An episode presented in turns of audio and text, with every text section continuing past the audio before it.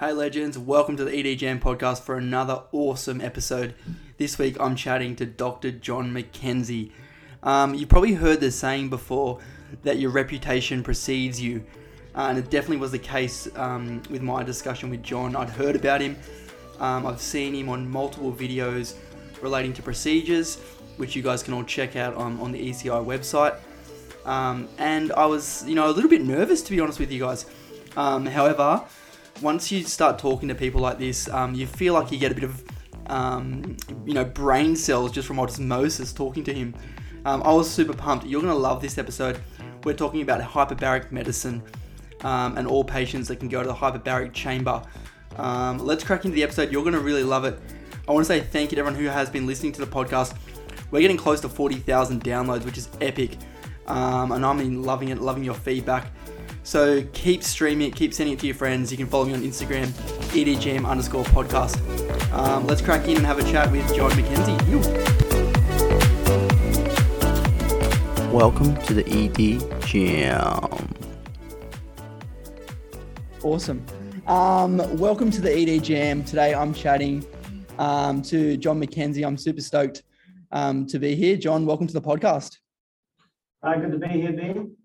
Um, sorry about last week. Me and John had, or I had some technical difficulties. Um, but I believe right now you're at the hyperbaric chamber. Is that right? Yes, yeah. This is my uh, hyperbaric Wednesday, uh, and uh, I thoroughly enjoy it. Um, so let's go. High in the hyperbaric chamber, mate. exactly. Um, so, John, just for everyone out there listening, who are you? Um, I just yeah, what, and what do you do for work? Yeah, so I um uh, I'm an emergency physician. Uh, I've worked all around, but currently uh, at Prince of Wales, I've got quite a diverse background. I started as a GP and spent a couple of years in uh, Africa with Médecins Sans Frontier. I'd spent some years as a professional ski patroller and uh, doing different things. And the uh, opportunity came up to do hyperbaric medicine. Um, and one of my wee breaks and trips overseas, I'd worked at Everest Base Camp for a few months at the other end of the scale. Wow. And uh, I thought this was an opportunity to uh, um, get involved in a job which had some interesting physiological bits to it and uh, uh, as a different, diverse group of patients. Awesome. Um, how was it on the base camp, mate? Uh, base camp was pretty good. We I, I was with a uh, a Swedish New Zealand expedition, and Yep. uh, I think we got um, uh, there was two Swedes and three Kiwis summited uh, that time. So that was a, a, a, a very entertaining period. I was up there for three months. We had a we actually had one of the early Gamow bags, which is a, a sort of a portable foot pump operated um, hyperbaric unit, but it only really increases your pressure about the equivalent of you know one 1.2 meters of seawater. So it's not really proper hyperbaric, but uh, Yeah. It's certainly useful at altitude. Wow. So from from the heights to the depths, we're going to get to later, talking about some different things. Um, and you obviously like being outdoors. I heard you're a bit of a cyclist from someone I know told me you like to be outdoors as well. Yes, yeah. So yeah, I have an obsessive cycling disorder since the uh, cartilage in the knees disappeared, and and uh, I spend unfeasibly large amounts of money on carbon fiber bikes. Uh, you, I, I'm, I join you on that one too, uh, John. Actually, I've got a few bikes as well. Um, they keep me busy. Um, now, John, for people out there, um, what is a hyperbaric chamber? Um, yeah, what is it? Yeah, so so basically the, the hyperbaric chamber uh, just allows us to uh, compress uh, gases uh, to a depth uh, equivalent to a certain uh, number of atmospheres. So what we mean by that is, is that when you go diving, for example, uh, and you uh, um, go to uh, deeper and deeper, uh, you any any gases that are in your system, in your lungs, or in a, in a say you had a a bottle with gases in it, uh, they would shrink down because of the increased pressures. Mm. So what happens in the hyperbaric chamber is, is it, it's just the same as diving. In fact, we uh, it's measured in equivalents of meters of seawater. So, for example, a normal compression uh, is equivalent to 14 meters of seawater or 1.4 atmospheres. So there's different um, uh, uh, measurement uh, scales for uh, compression. Um, but it's uh, basically a chamber where the gases are pushed in to increase pressure. So when you increase the pressure of the total tank, when you're breathing oxygen through a mask, the pressures are automatically increased, uh, uh, equivalent to the pressures that the uh, your atmosphere at the time uh, is. So you're getting so much more oxygen than you can at sea level. So, for example, um, when you're breathing air at sea level, you're getting around 20 21% of 760 millimeters of mercury, which is around 150. Um, if you go down to uh, just had air at um, 1.4 atmospheres or 14 meters, then you're getting 1.5 times that. Uh, so, it, or plus 1.5 times that. So you'll be getting uh, 150 plus 150 plus 75. So you'll be getting 300, 425 millimeters of mercury. And then if you add oxygen, uh, you can get up to 1600, uh, 1800 millimeters of mercury of oxygen, which is a lot of oxygen. Wow. And we're going to run through some different um, scenarios where you would need to give patients this type of treatment. What does the chamber look like, John? Is it big, small? Um, if you could just yeah, so, listening. Yes, yes. So the chamber inside our chamber is kind of like a uh, sparse um, business class flight, really. it's about uh, oh, I don't want to get it wrong. It's about uh, 18 meters long, yeah, uh, four meters wide. And um, pre-COVID, we would get nine patients sitting in big La-Z-Boy chairs. Nice. Um, and there we, with COVID, we restricted just for various different, obviously for uh, isolation rules. We um, we have six uh, patients per trip. That's in our big chamber, but we we've got a, a four chamber chamber, so it's um, four separate uh, lockable compression units. So each chamber can be at its own pressure. Yep. So say, for example, if we've got uh, a group of people that have gone down to 1.4 uh, to 40 metres of seawater or, or 2.4 atmospheres, um, and the we want to send somebody down, like a new, um, send some equipment down or send another uh, attendant down, then they will go in the chamber next door, then that goes down to depth, and then they can open the door between the two. So wow. it's a wee bit like the you know, the reverse of the um, uh, locks that you'll see on videos of um, space flight. Yeah, you'll go into a, an, an antechamber, your pressure equalizes, and then you can go in. So this is a the chamber we have is a normal, you know, it's, a, it's four. It used to be the biggest in the southern hemisphere. I think we've recently been overtaken by Adelaide, who have just got a new chamber put in, but they're but they're big machines. They require enormous amounts of uh, oxygen and and uh, and they've got a you know relatively high powered software managing all the valves um, uh, that uh, that control the pressures uh, that we've got. Wow! And do you have a bunch of staff that work in there, um, John? Like a, a few nurses? Yeah, so, so on any given day we have uh, two technicians because we have um, what we call the multi-place, which is the big chamber, and two monoplaces, which are like a single sort of glass, um, uh, two big glass cylinders, and one patient at a time goes in there. So instead of wearing a mask with oxygen and pressurizing the surrounding air, uh, they just get pressurized with oxygen uh, in there. And, and I mean, the major difference between being alone in your chamber and being in a chamber with five other people is that you get to choose the movie. Um, well, sounds like a good thing, mate. We can't fly at them, or we weren't able to fly with COVID. They should have come to the um, hyperbaric unit, mate, and sat in first class. Yeah, exactly. It's sort of a, uh, you know, the, you don't, you, you, the biggest risk for most of the time is uh, having to watch too many rom coms, depending on the mix of the patients in there. mate, it sounds awesome.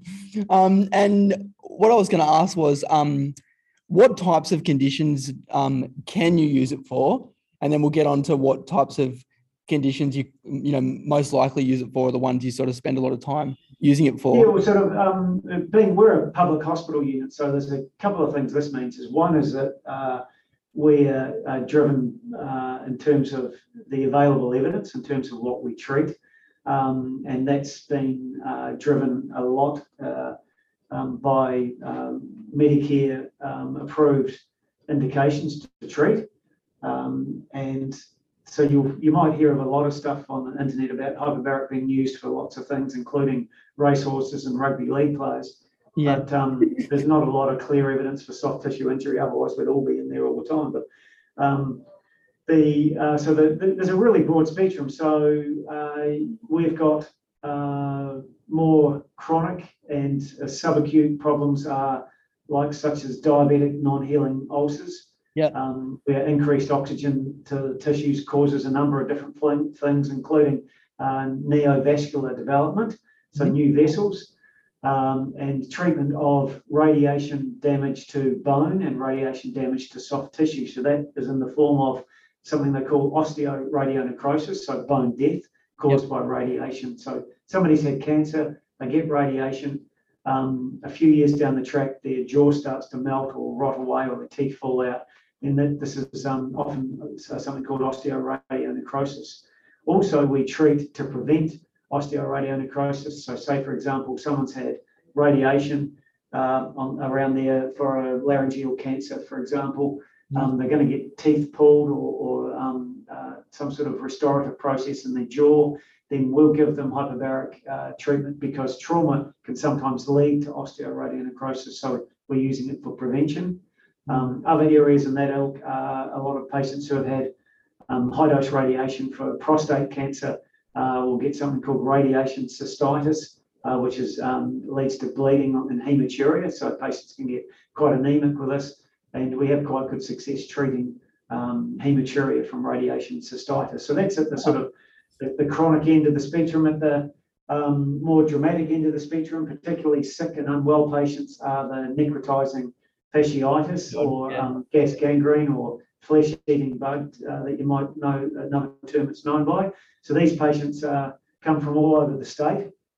Um, they'll often uh, the, the treatment for necrotizing fasciitis is surgery, uh, high dose antibiotics, and hyperbaric therapy, and you need to get all three. So we'll often get them in at all times of the, uh, the night with uh, uh, from the retrieval service. They come in by helicopter, they've had their surgery, they've got their antibiotics, they're ventilated, they're often on um, high dose noradrenaline, they're very sick patients, and then we take them into the chamber. and we always have a when they when these very sick patients go in, all patients have there's an attendant in the chamber with them. Yeah, it's um, so we, we, have our um, uh, ICU trained nurses uh, go on there. You have a you have to have a decision maker outside the chamber because when you're in the chamber, um, sometimes executive function drops off a little bit, so you can get an elements of narcosis. So okay. you always have somebody in the chamber doing things and somebody outside the chamber doing the thinking that's wow. really interesting. Sort of, how long would you be in the chamber for in relation to sort of a neck fash patient, John? Well, the neck fash is normally uh, like a, around a two-hour um, compression. Yeah. Uh, but for the longer compression, so you know the obvious um, uh, things that we compress are for bends or um, or DCI, uh, decompression illness, uh, and the uh, they go down uh, on, on a table based uh, so navy table called the RN62 which is a four hour 40 minute compression. So that's our longest compression. Wow. So in actual fact when the uh, uh, the attendants have been down with them the attendants actually need to decompress when they're coming up. So near the end of the treatment well uh, somebody will go into the um, compartment next to it they'll go down to depth and the attendant will come out and they'll swap off and the attendant sits in there um, basically doing decompression stops like you would when you go diving for a long period of time. When John was talking about this, I couldn't stop thinking about times I've looked after really unwell patients, or even times other people have, even been stuck in a CT room, or going for a transfer from you know an ED to an ICU with a really sick patient. You can't wait for that elevator to hurry up and get to that next level. However, imagine being stuck in a chamber for four hours or even two hours with a really sick patient. It also made me think about the elements. You know, we all we think about paramedics as well, being out in the sun or you know going to a retrieval job in the cool, or even jumping out of a helicopter like the retrieval guys do. The elements can really affect um, our brain power, how we think, our motor function, how our hands move. But also being in the chamber, um, not getting the same gases that you normally get at atmospheric pressure, um, and those things being impaired, you know, maybe taking a little bit longer to make a decision. Uh, I love how John was talking about having a spotter, having someone outside the room who can help um, make those decisions a bit clearer.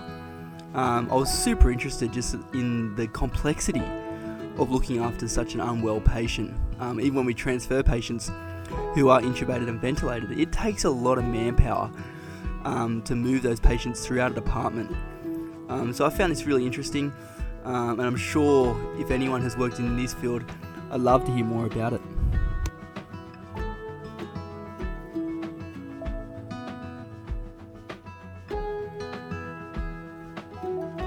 Wow, that's a very you know very interesting. You know, you probably I wouldn't have thought that um you know nurses and doctors would be doing this sort of stuff. So it's very interesting, not only for the patients but also for the um, clinicians who are working as well. Yeah, look, it's a the, the it's a great um, uh, specialty in that you've uh, you, you've got to think a little bit about uh, the physics of it and, and physiology and how it affects the, the body and the you know the all of the various gas equations which you know you learn one moment and they're gone in a few seconds but the, yeah. but the you know the way gases behave um, uh, tells you a lot about the development of um, decompression illness um, and that in itself is a very interesting uh, disorder. We don't see an awful lot of uh, decompression illness now with the, you know, everybody's diving on a um, uh, computer. Uh, yep. But um, how the body reacts to uh, depth and diving is, is, a, um, is very, um, you know, variable. So you can quite often get uh, you know, we call it the computer's not beat, but the patient is. And so the computer says that it was safe, but they still come in with a you know, clearly DCI, which is predominantly a clinical diagnosis. Yep. How do you diagnose that DCI, John, um, as a clinician? So what are some, uh, or what are things that are happening as a, you know, when you talk about um, the bends or what actually is it physiologically? Well, so, so basically what happens when you dive for um, uh, any period of time with a compressed gas. So if you're using compressed air, for example, mm-hmm. um, then uh, there's a whole lot of nitrogen uh, in the air it, get, it gets compressed. So the amount of oxygen is highly, uh, nitrogen is highly diffusible. So um, when you're breathing compressed air, you're breathing uh, very large doses or large partial pressures of nitrogen. So what that does is it goes into the body um, and it gradually increases in concentration in the body. That's when you're at depth. When you come up to surface, the uh, nitrogen that's in the body starts to come out of the body because it hasn't got the pressure keeping it in the tissues. So it starts to come out and it coalesces to form small bubbles. And when small bubbles come together, they form bigger bubbles. So as you come up, the gases start to express themselves as the gas rather than being compressed into teeny tiny bubble. It's getting bigger and bigger so that it can cause a number of things. You can get the bubbles come together and they're big enough and they get into the wrong place, then they're going to cause issues. So, for example, uh, joints, for example, might give you a patient, uh, patients come up and they might say, oh, you know, after come up after a dive, it had been a what we call a provocative dive, so it'd been down for a long time, yeah. uh, and then the, and the bubbles uh, can cause pain and discomfort uh, in the skin. You can get uh, uh, um, special characteristic marks in the skin or a rash. You can get sore shoulders, sore joints, sore arms. Um, but then one of the more dangerous and serious things that can occur when the bubbles get big enough um, on the right side of the body. So you get uh, uh, large, large bubbles in the venous system, which get into the right side of the heart. Um, uh, as a number of you probably aware, you, uh, a lot of people have uh, what's known as a patent foramen ovale. So you have a connection between the right and the left side of the heart. Now, if you've got, if you haven't got that uh, hole or any connection between the right and left side of the heart, the gases are simply going to go in uh, into your lungs and get um, dissolved and, and, go away, and you probably breathe out the nitrogen.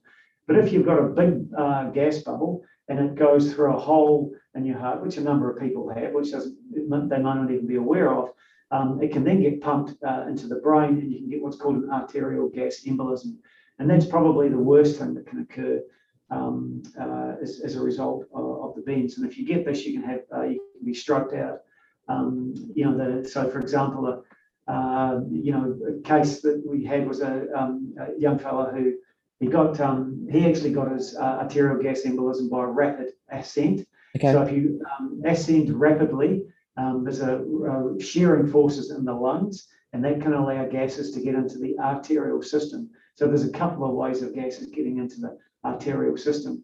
But what it, does is he come to the surface and found himself swimming he just had uh, absolute weakness of his left arm. So he was pretty much going in circles and actually couldn't get to shore. So he was helped to shore.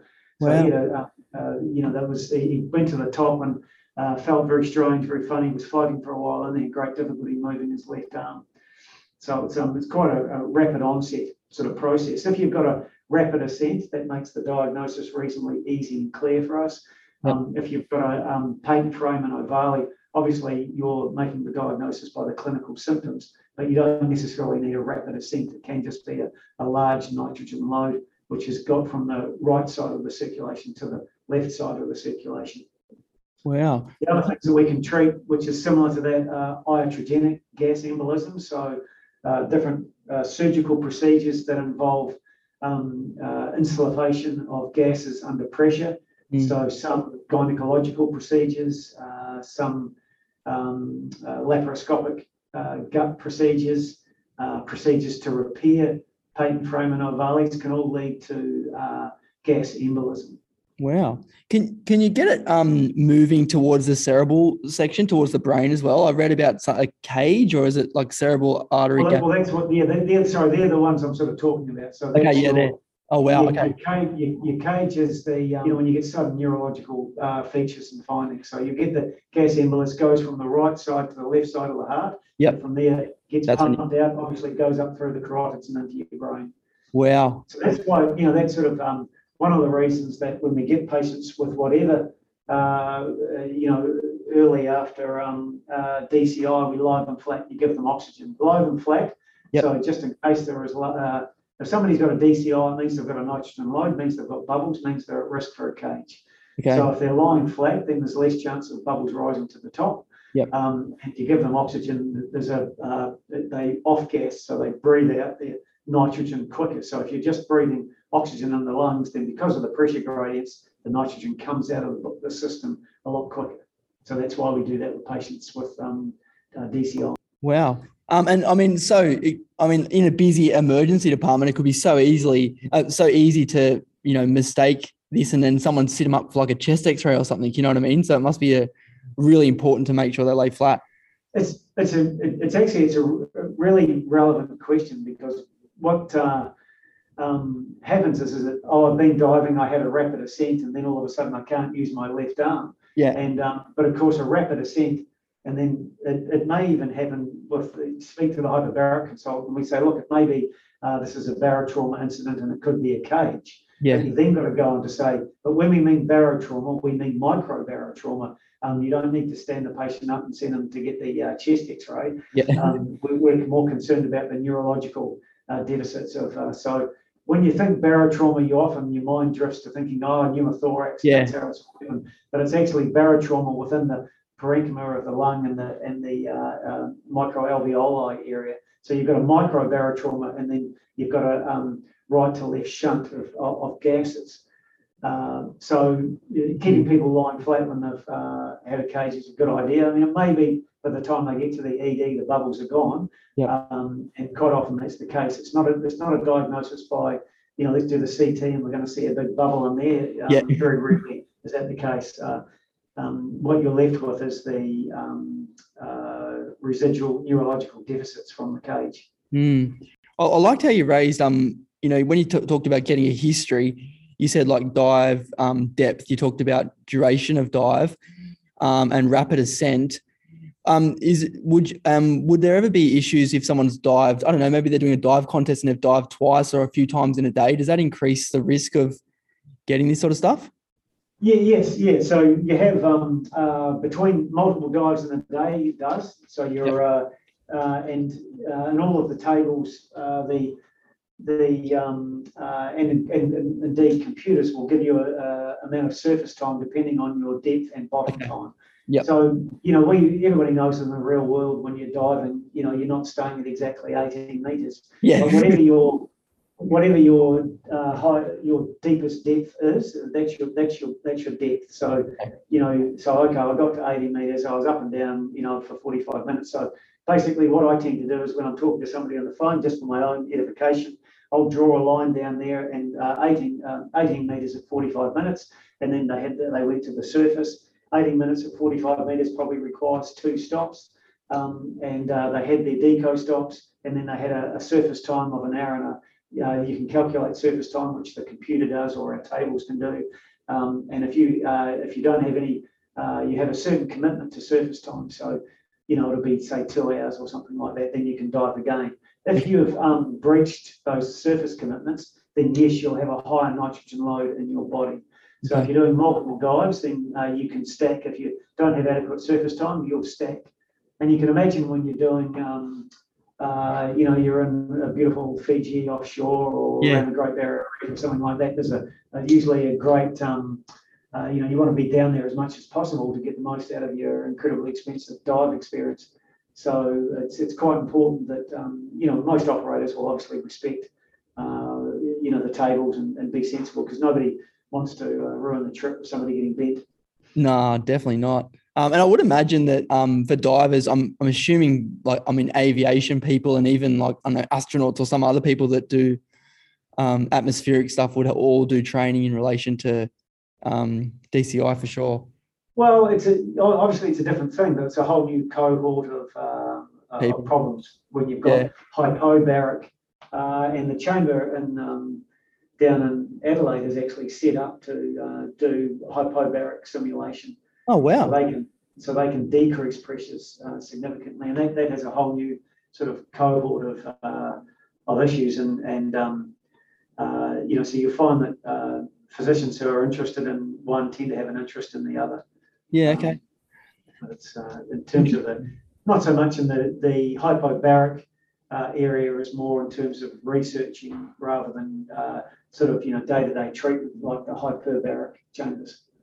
And how just um how often would you be using the chamber if you don't mind me asking? Like um would you oh, be? So we we have uh, um uh, during COVID uh, we treat uh, probably between twenty and twenty five people a day.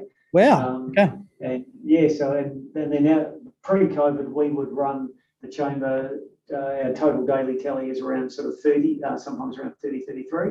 Yep. Um, so, uh, you know, the uh, what we've got is, is that you've got your baseline chronic patients, um, you know, things that are not that exciting or not so sexy, like as the non-healing ulcers and, and diabetic yeah. patients, but they they really do um, improve people's lives. So I just uh, get that just for. No, get it, get it, get it. It's all good. Get it. Yeah, uh, hi, John speaking. It's a cold, cold, cold call, cold call. Cold call. I thought, I thought they were calling you up for the chamber. I was like, this is perfect for the podcast, mate. We'll cut it there. yeah, yeah, yeah. Put something in. Would have been gold. Yeah, so, you know, you uh, just uh, getting back to the um, yeah, um, you know, to the non-healing wounds, and they significantly affect people's lives in much the same way as radiation cystitis or radiation proctitis, and and uh, you know, soft tissue ones. So the you know, there's there's although you know, there's obviously a lot of very sick uh, emergency patients that you can manage. Um, there's also a lot of sort of uh, chronic type patients who can have uh, significant uh, benefits to their lifestyle and lives uh, with the treatment. So um, mm. yeah, it's, it's, it's, very good in that respect. Interesting. Um, I was reading a little bit um, on carbon monoxide poisoning, um, and I wanted to know: Have you guys used it, the hyperbaric chamber, for that? Um, could you talk to me a bit about yeah, carbon? Yeah, so so it's yeah. one of been one of the uh, I suppose not not one of the great debates. It's all about when you've got something which uh, is a little bit hard to quantify. Yeah. Um, so, you know, um, carbon monoxide poisoning has the uh, immediate effects, but like anything that's related to a gas, the gases go quite quickly. So, yeah. you know, your carboxyhemoglobin and someone that's, you know, had decreased level of consciousness, being pulled out of the car with a hose in it, really sick, and or pulled yeah. out of the boat with a gas cooker in it, you know, all pink and red. Often by the time they get to the emergency department, their carboxyhemoglobins are normalising. Yeah. Um, but uh, and there's been a number of um, so the the hyperbaric uh, tr- trials that have been done, um, and there's you know lots of um, uh, sort of trials, some better than others, uh, that indicated that longer term effects, so you know like executive uh, um, function years down the track, might be improved by the use of hyperbaric oxygen. Yeah. But then you've got the um, you know schools of thought that are thinking pretty much in the immediate rather than the longer term effects, and, the, yep. and there are you know well documented um, uh, psychodynamic effects of car- uh, carbon monoxide poisoning down the track. The the general sense now from uh, recent current research is that in, uh, you know, uh, previously uh, uncomplicated uh, individuals, and I'll say individuals uh, comparing to pregnant patients, Yeah. uh, that um, it's not indicated to use, and, and we don't regularly compress patients um, with um, carbon monoxide poisoning. Yep. The, uh, we still have a, uh, I, I think that um, there's, there's a significant amount of noise or signals on the evidence to suggest that we probably should, but it's a, I suppose it's a relatively limited resource, and we don't often see patients because we get referrals for patients through our toxicological partners. Yep. And there's a general sense that it doesn't work in non-pregnant patients. Um, the in pregnant patients, it's actually a whole different ballgame altogether because the fetal hemoglobin has a much higher affinity for carbon monoxide. Okay. And um, I can just think of the last case where uh, there was a uh, family uh, that were um, recently arrived in the country, were in, in the habit of burning charcoal uh, and and had a um, open fire and uh, heavy production of carbon monoxide. Fortunately, somebody was conscious enough to wake up and find three other family members unconscious, including Wow. pregnant wife with a, um, a seven month gestation. And the three individuals, by the time they got to the um, emergency department, carboxyhemoglobin was sort of five, six, seven, or something like that. But the pregnant woman's carboxyhemoglobin was still very high. I can't remember the exact number, but it was like 15 to 20. So you've got basically the the fetus was the um, was a reservoir of uh, carbon monoxide and off gassing into the mum. Um, but so the effects, so we obviously we got her as quickly as we could and we put her in the chamber. Um, uh, so the again uh, high dose uh, oxygen environment, so uh, allowing to uh, extract the, um, the the speed at which you can get the carbon monoxide out of the system, um, and to less effect on um, mother and baby. Uh, it's quite important. Yeah. Um, So we're still, um, so in terms of indicated, yes, in pregnant patients, we're still compressing.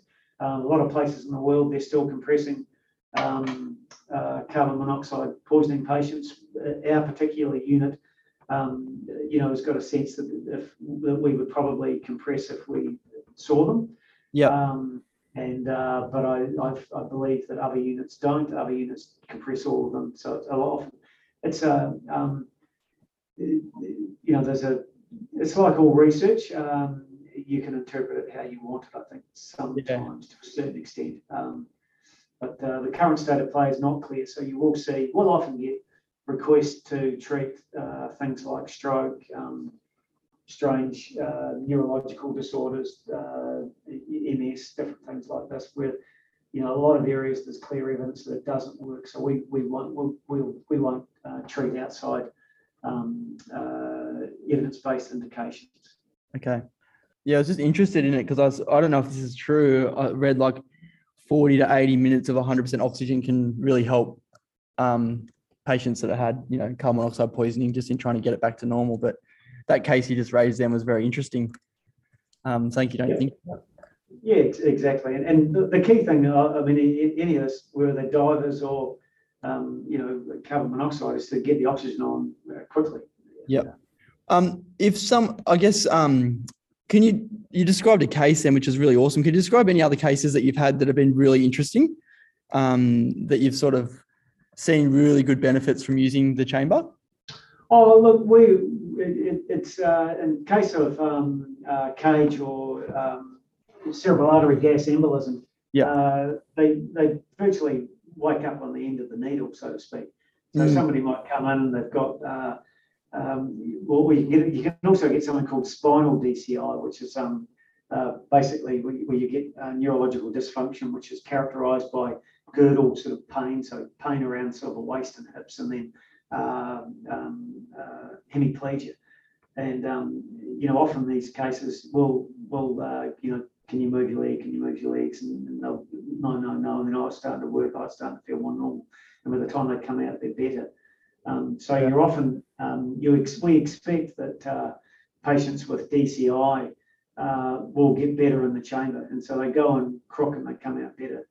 Um, probably uh, and uh, and with particularly um, any uh, CAGE will treat um, always up to 24 hours, and with DCI maybe even later, and with even with CAGEs. But um, there's still evidence that you can get quite a good benefit. But often, one of the concerns or problems that we have is getting referrals um, uh, that people think, well, unless you can throw them straight in the chamber and shrink the bubble, then you can't do benefit. But uh, you know, we had a, a, case where there was a um, sometimes you get a sort of mild logistic delays and you don't get them in the chamber for six or eight hours, so the gases are gone. Yeah. Um, but you'll get somebody who uh, you know has got significant neurological deficit, and um, you know they uh, they wake up and, and uh, all of a sudden everything's better.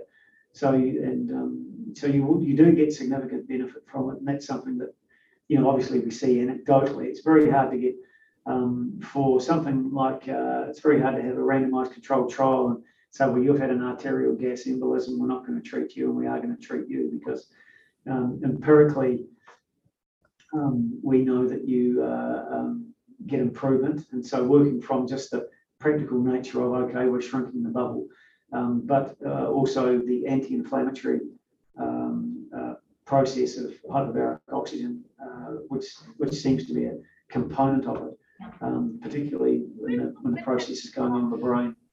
Yeah, that's interesting. Um, what I was going to say there too, um, how do people refer to you? Like if you're in an emergency department and you feel that someone um, meets those, um, you know, sort of key factors for maybe consulting hyperbaric, how do they contact you?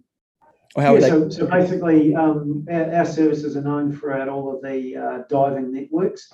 Yep. Um, so, the, and often we'll speak directly with uh, divers or um, you, know, you know dive leaders, or uh, often usually it's um, medico. So we get we basically there's always a hyperbaric consultant on call, um, and uh, you know you'll get a, a, few calls a week from uh, people all over the place, um, and then we have a discussion.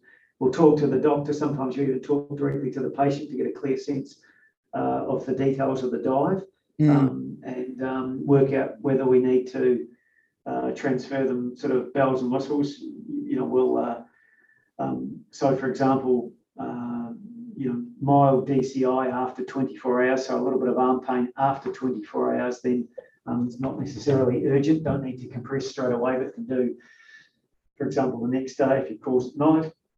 But if hmm. it's within 24 hours, even mild DCI can, can progress. So anything that's um, uh, any DCI in the first 24 hours, uh, we'll probably try and get them from wherever they are at sea level to us. Okay. So if they're a long way away, then that'll be uh, a compressed uh, air, airplane compressed to sea level flight to us. Um, if they're within helicopter distance, then uh, that'll be a retrieval uh, coastline flight um, wow. down the coast and then to us um, or if they're a little bit closer by ambulance. But you know, uh, one of the interesting things getting into Sydney uh, from south, of course, you've got to go up um, over the uh, range, 250 metre high range to get to us if you're travelling along the motorway. So, I mean, along the um, uh, you know going through Wollongong up over um, yeah. the escarpment. So you, you don't if you go if you uh, get elevation and there's bubbles, then they'll often expand and they can cause further um, uh, symptoms, whether it's neurological or uh, pain or whatever. Wow. For pain relief, is it just normal like opioid analgesia? Um, for pain relief? Uh, yeah, but pain's usually it's not a major component of what we do. Uh, as part of uh, therapy for um, DCI, we yep. always recommend uh, good intravenous hydration and anti-inflammatories, but that's more of the because um, part of the ongoing uh, um, pathophysiology of uh, DCI is uh, inflammatory process. Okay. So the anti-inflammatories uh, to affect that, not not necessarily pain. But mm. if there's pain, you would just use analgesia as you normally would. Um, but uh, hopefully the rest of the world, but myself, so I'm trying to move away from opioids as much as possible. Yeah, interesting. Um, what are the risks and complications of um, you know, of actually using the hyperbaric chamber? Yeah, yeah acute ones are um, you got a lot, lot of oxygen. So if you have a fire in there, it's a big explosion. Yeah. So anything that's uh, patients and staff that go in there just wear uh, light blue scrubs and nothing, nothing else. Yeah. All the equipment like uh, screens and everything is surrounded by inert gases. So there's nothing that can uh, produce a spark, nothing that can yep. produce um, So fire, you can have immediate pressure-related injuries. So tympanic membrane brain injury, much the same way as you can do when you dive or you fly and you've got a blocked eustachian tube. Yep. Uh, you can get lung injury. Um, you can get um, oxygen uh, damage to, uh, to to lungs because it's uh, high dose oxygen can lead to um, lung injury. You can get uh, after a six week course of treatment because treatment for chronic stuff goes for six weeks, so five days a week for six weeks. Okay. Good commitment. Um, you can get uh, diffusion of oxygen um, uh, into the cornea, and it can actually change uh, people's uh, short um, uh, sight, so they need to just change their glasses temporarily. Yep. Uh, it goes back to normal, but they change it temporarily. So you've got a, there's a few ones with diabetics. It can uh, um, attenuate, uh, can um, uh, potentiate uh, the effect of insulin. So you can get uh, hypos. All the Right. diabetics go on. We try and run them, uh, at, uh, you know, above eight millimoles of sugar in this in their system. Okay. So we, and if they're a bit low, we just give them uh, bickies and juice. Yeah. And you know, other than that, you're, you know, you're if you've got critically unwell patients, you're uh, stuck in a chamber at depth. Um, you know, you might have machines that go bleed, but you're still stuck in a chamber. So if there's a cardiac arrest, for example, um, you know, you, the the attendant is in until such time as somebody else can get into the uh, chamber next to them. So Has that, has that happened before? Has it ever Oh, yes, yeah, Wow. that's happened before, and, and so if you had a sudden, uh, or you can get, you, one of the other side effects, of course, is seizures Okay. due to increased oxygen. Now, if you have a, usually the seizures in the chamber are self-limiting. Yep. Um, and, uh, by simply removing the oxygen, they get better, but, uh, you, what you'd probably do is if you had, if you had cardiac arrest, the attendant would start compressions, the chamber that they're in would be coming up and there would be somebody going down. They'd meet somewhere in the middle to get a buddy to come in and help, and Yep. and then they'd come up to surface, but that would be, you know, over five minutes. That's just Wow. that bell ringing, so that we have a very nice old brass uh, nautical bell to ring when the, um, uh, when the, uh, most, when the big compression's finished. And wow. you, I don't know if you can hear those nice sort of clinky Yeah. clank doors opening up. then? And um, yeah, so the, uh, we've, we've got a very sort of naval tone to the department there. Our um, uh, past um, head of department was a, uh, one of the anaesthetists as a um, Navy uh, captain as well in the reserves. And we had our two technicians are, are ex-Navy divers, so they're very experienced in, um, uh, you know, diving uh, type issues. And we'll often talk to them about, you know, whether a dive's risky or not. And uh, just using their many years of experience as Navy divers. Wow, that's interesting. Um, and I was just going to say that was qu- quite interesting when you said about a cardiac arrest. I mean, we're so used to having in hospitals, you know, all of our, you know, staff around us. I guess with COVID recently, it was quite interesting when we were, you know, trying to get our PPE on, but that takes only about, you know, a minute at max, let, you know, or even 30 seconds, let alone you guys having to decompress to get to someone. That must be really interesting. Yeah, I think it's, uh, I mean, it's something that we're always uh, aware of when people are going in the chamber. That you know, they're often on quad strength noradrenaline for Yeah. the neck fascias, and and you know these patients are always at risk. And then you're throwing the physiological changes that occur with uh, a compression. You know, the known and unknown effects, um, and there's always unknown things that we that go on. So there, there's, there's certain. It's not something that you would uh, you do lightly putting critically ill patients in there. But um, you know, like everything, it doesn't happen often. It's just a case of having preparation to uh, to deal with it. And, and there's uh, always a um, uh, critical care consultant. So the consultants that work here are either emergency ICU or uh, anaesthetic um, uh, Okay. anaesthetic consultants. Yeah. What are some of the misconceptions, John, just um, that people have around hyperbaric stuff? Um, Well, you-. I mean, there's a lot of people pay a lot of money to go and get compressed to um, 1.4 meters of sea level, so they could basically lie in their bath and hold their nose and get the same effect. yeah. Um, the, uh, if you're in, in a hyperbaric chamber and somebody's pumping it with their foot, then you probably shouldn't be paying for it.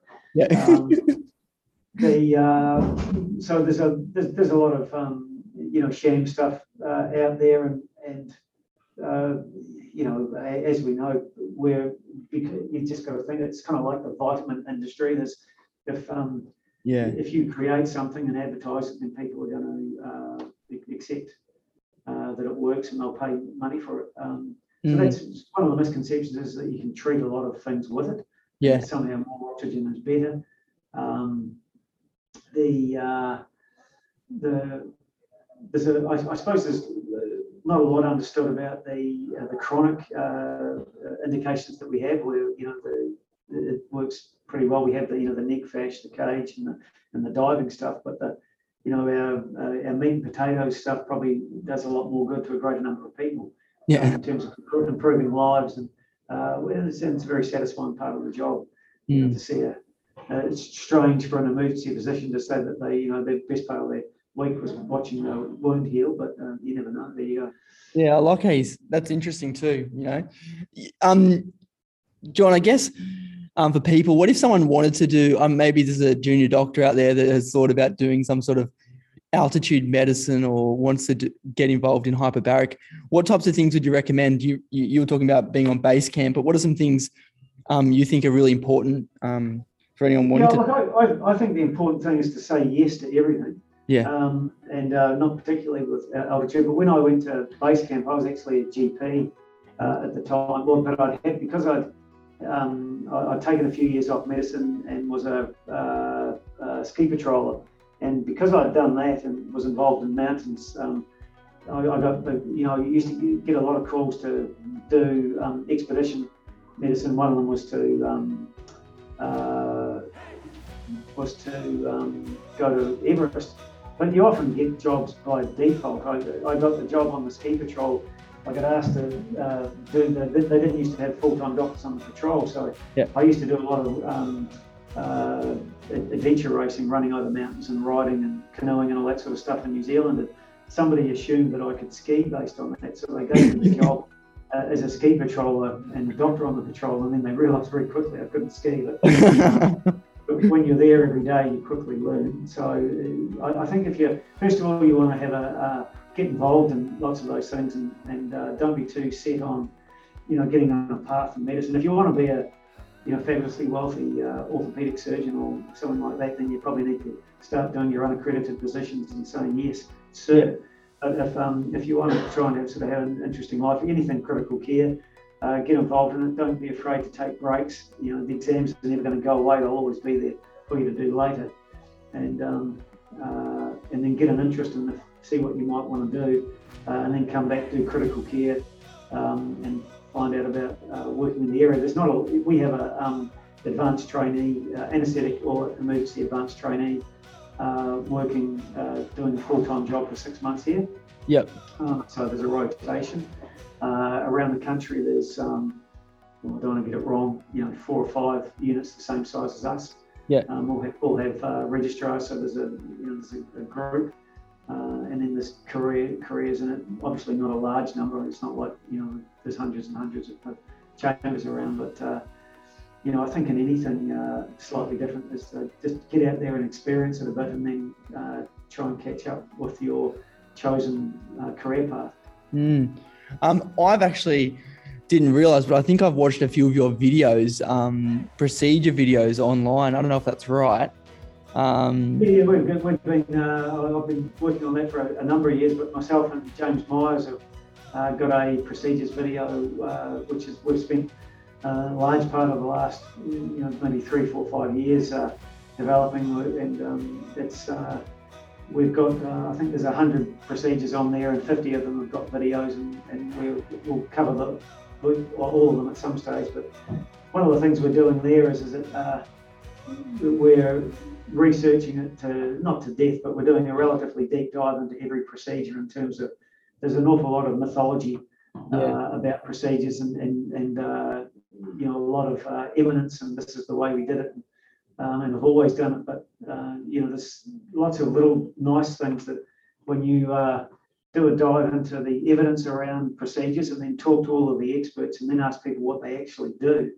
So it's interesting that what we teach and what we do, and you know, when no one's watching, it's often two different things. And mm, sometimes, you know, there's uh, so we, with the procedures is um, about doing it. Uh, if you don't know how to do it, uh, or if you know how to do it and, and but you've forgotten, then this is a reminder and it's a safe way, and it gives you the nuts and bolts. And then, of course, as always, the caveat that you must speak with your supervisors and do them under supervision.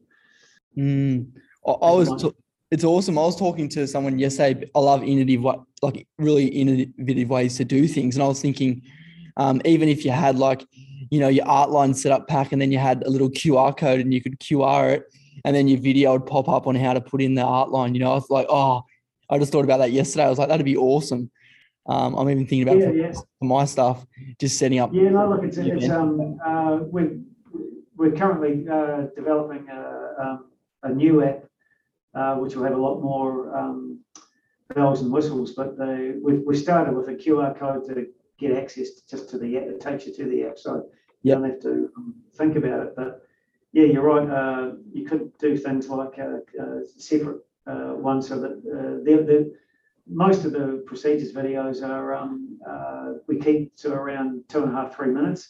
Awesome. Um, there's a couple of longer ones. We, we tried to compress, uh, foreign body removal from the cornea down and we decided that it was just too much great stuff to put in there. So it's a bit longer. It's about five or six. Yeah. But, um, yeah, you're, you're right. There's a, one of the biggest problems with, uh, what, and I've been trying to overcome it for many years and haven't, aren't fully successful, is, is it having stuff readily available for people all the time. And a lot of it's, uh, communications and comms that, you know, obviously you're, uh, much better at it being, uh, younger and in the, you know, podcast, Zoom, technology, uh, um, sort of environment. The problem is, is that we have a lot of old dumb men, uh, who control it. and, um, so, uh, and of which I'm one. So we, we, what, what we need to do is, uh, we certainly, we, and James is a lot younger and we've even got a, a, a younger people still, um, interested in the, uh, marketing and trying to get it out there side. side. So we've, we've developed a, got a very bright young bloke who's, uh, Yeah. uh, produ- uh, set us up as a not-for-profit company and, and, um, also looked a lot about how to get it out there and get it used more. Um, so, but we've got, um, now we've got the, uh, we're used, um, often overseas more than we are in our own country at the moment in terms of the, uh, we're being used by the World Health Organization and their emergency training packages and, and the uh, International Federation of Emergency Medicine is, um, wow. using a lot, a lot of the apps. So it's kind of, um, uh, it's, it's going to, it's being used more in Hungary than it is in Wollongong at the moment. How do we um find the app, mate?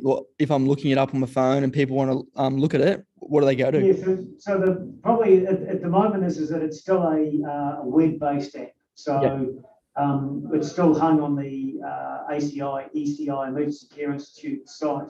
Yep. So if you, but if you Google ECI emergency procedures, you'd probably get it. Awesome. Um, uh, the, the app that we're building at the moment is going to be, uh, an App Store app. Um, so it'll, it'll be Android, um, uh, Apple, uh, and that'll, that'll change things. But the advantage, the real advantage is having a web-based app and that people can put it on a desktop, etc. But I think the, the reality is that, you know, uh, anything from your generation back does everything on a phone there anyway, so. um, for everyone out there. I'll put in links in the show notes for people to, um, with um, procedure videos and procedure stuff, and a link to the ECI stuff. Be Um, great, Ben, yeah, fantastic.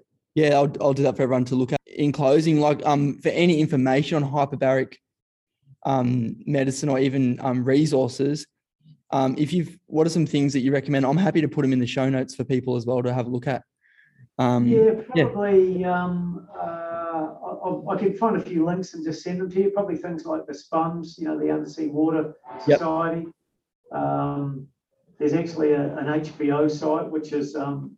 Uh, hy- hyperbaric oxygen research site, which our professor of anesthetics, Mike Bennett, kind of runs, and all of the evidence is summarized and, and, um, you know, uh, rated for value, kind of like a, um, you know, Cochrane style. Yep. Uh, one, so, um, but what I could do is I'll, I'll just track that down and send you the links. yeah, that'd be awesome. Sweet.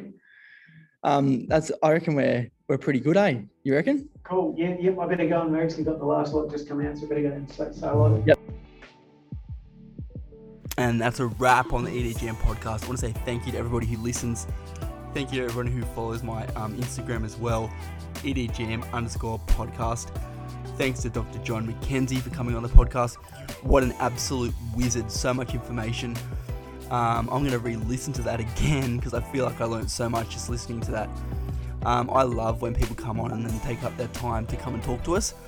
Um, I've got heaps of new episodes coming out. Um, we're going to be talking about juvenile diabetes and hear another case study story. Um, also, going to hear from a midwife. We're going to hear about chest trauma and a few other things. Stay tuned. Um, make sure you like, subscribe to the podcast, um, share it with your friends, and have an awesome week. You.